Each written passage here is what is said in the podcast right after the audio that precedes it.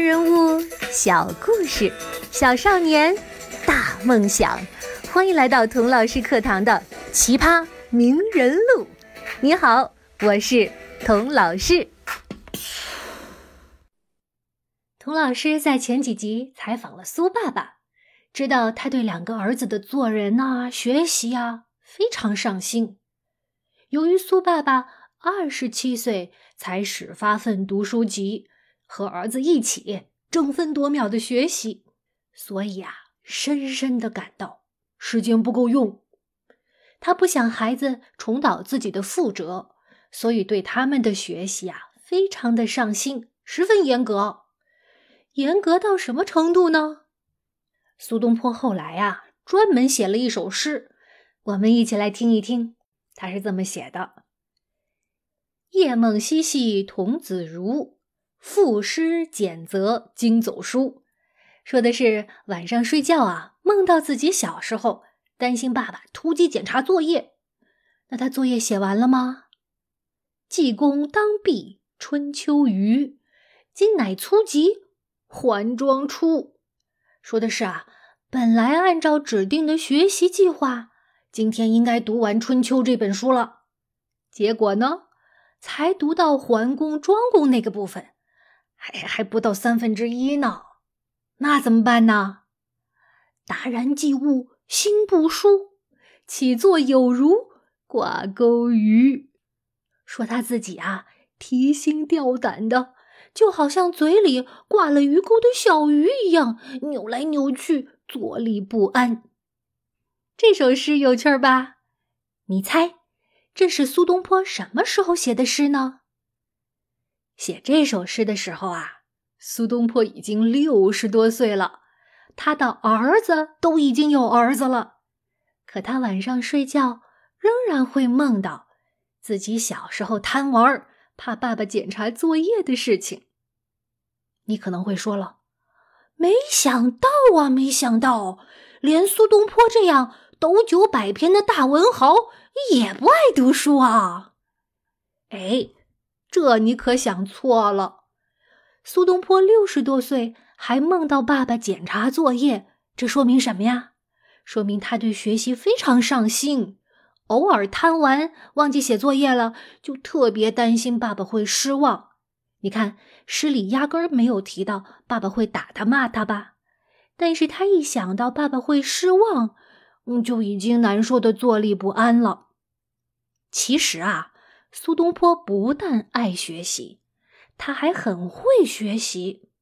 今天童老师专门插播一个特别节目，是中国有嘻哈的姐妹篇，叫《中国有学霸》。我们有请来自眉山中学高考状元苏东坡同学，给大家直播分享他的学习方法。大家掌声欢迎！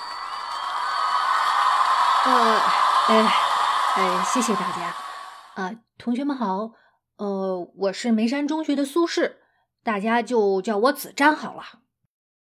关于读书吧，呃，其实我也没有什么好分享的。有的同学说读了书老是记不住，问我为什么写文章引经据典都不用上百度，随口就来，好像啊。书都装到我脑子里了，问我 是不是生下来就是天才？我其实哪是什么天才呀？我其实就是愿下笨功夫呗。比如《汉书》吧，你要问我读了多少遍，我也不记得了。不过呀，我记得我好像手抄了三遍。我大概数了一下，《汉书》不多不少，一共一百卷。少说也差不多七十五万字吧，抄三遍，三五一十五，三七二十一，也就二百二十五万字，听起来好像挺多的，对吧？可是我告诉你啊，抄着抄着，好多原来我读不懂的地方，哎，突然就懂了。那一刻啊，嘿，真的像吃了蜜一样，心里甜滋滋的，一高兴啊。就想多抄几段，啊，这样不知不觉就抄了三遍了。而且我跟你说，抄的时候啊，我呢会自己给文章分段。哎呦，你不知道，我们那个时候的书是没有标点符号的，一段话从哪儿开始到哪儿结束，我不是很清楚的。有时候我抄着抄着，哎，我就不知道抄到哪儿去了。所以呢，我就自己给段落起个题目，先是用三个字概括段落大意。抄到第二遍的时候呢，就减少到两个字。第三遍呢，我就逼着自己看看能不能只用一个字，哎，就能概括全段大意。这其实啊，是锻炼自己理解归纳的呃能力的好办法。哎，所以啊，我用这个笨办法抄了三遍《汉书》以后，你从我抄的《汉书》中随便挑一个字儿，我就可以背出这个字下面归纳的这一整段。我要是能做到的话，你也一定行的。而且我发现啊，嘿，这个抄书还有一个超好的副作用，就是把我的字给练好了。现在呀，嘿，不怕你们笑话，有人说我写字写得好，居然愿意出钱请我写字儿呢。嘿，呃，可以拿钱多吃几次烧烤也不错呀。哦，我看有的同学给我发弹幕说抄书太枯燥，能不能分享轻松一点的学习方法？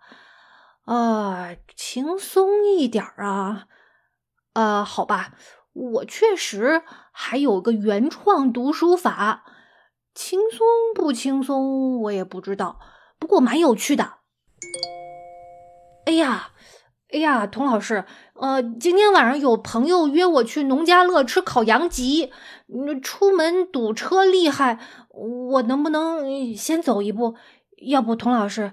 你看，我们今天的在线分享先到这儿吧。哦，好，好，好，谢谢苏东坡同学在百忙之中抽时间来到我们的直播间，跟大家分享他的学习方法。我们下一期《中国有学霸》再见吧。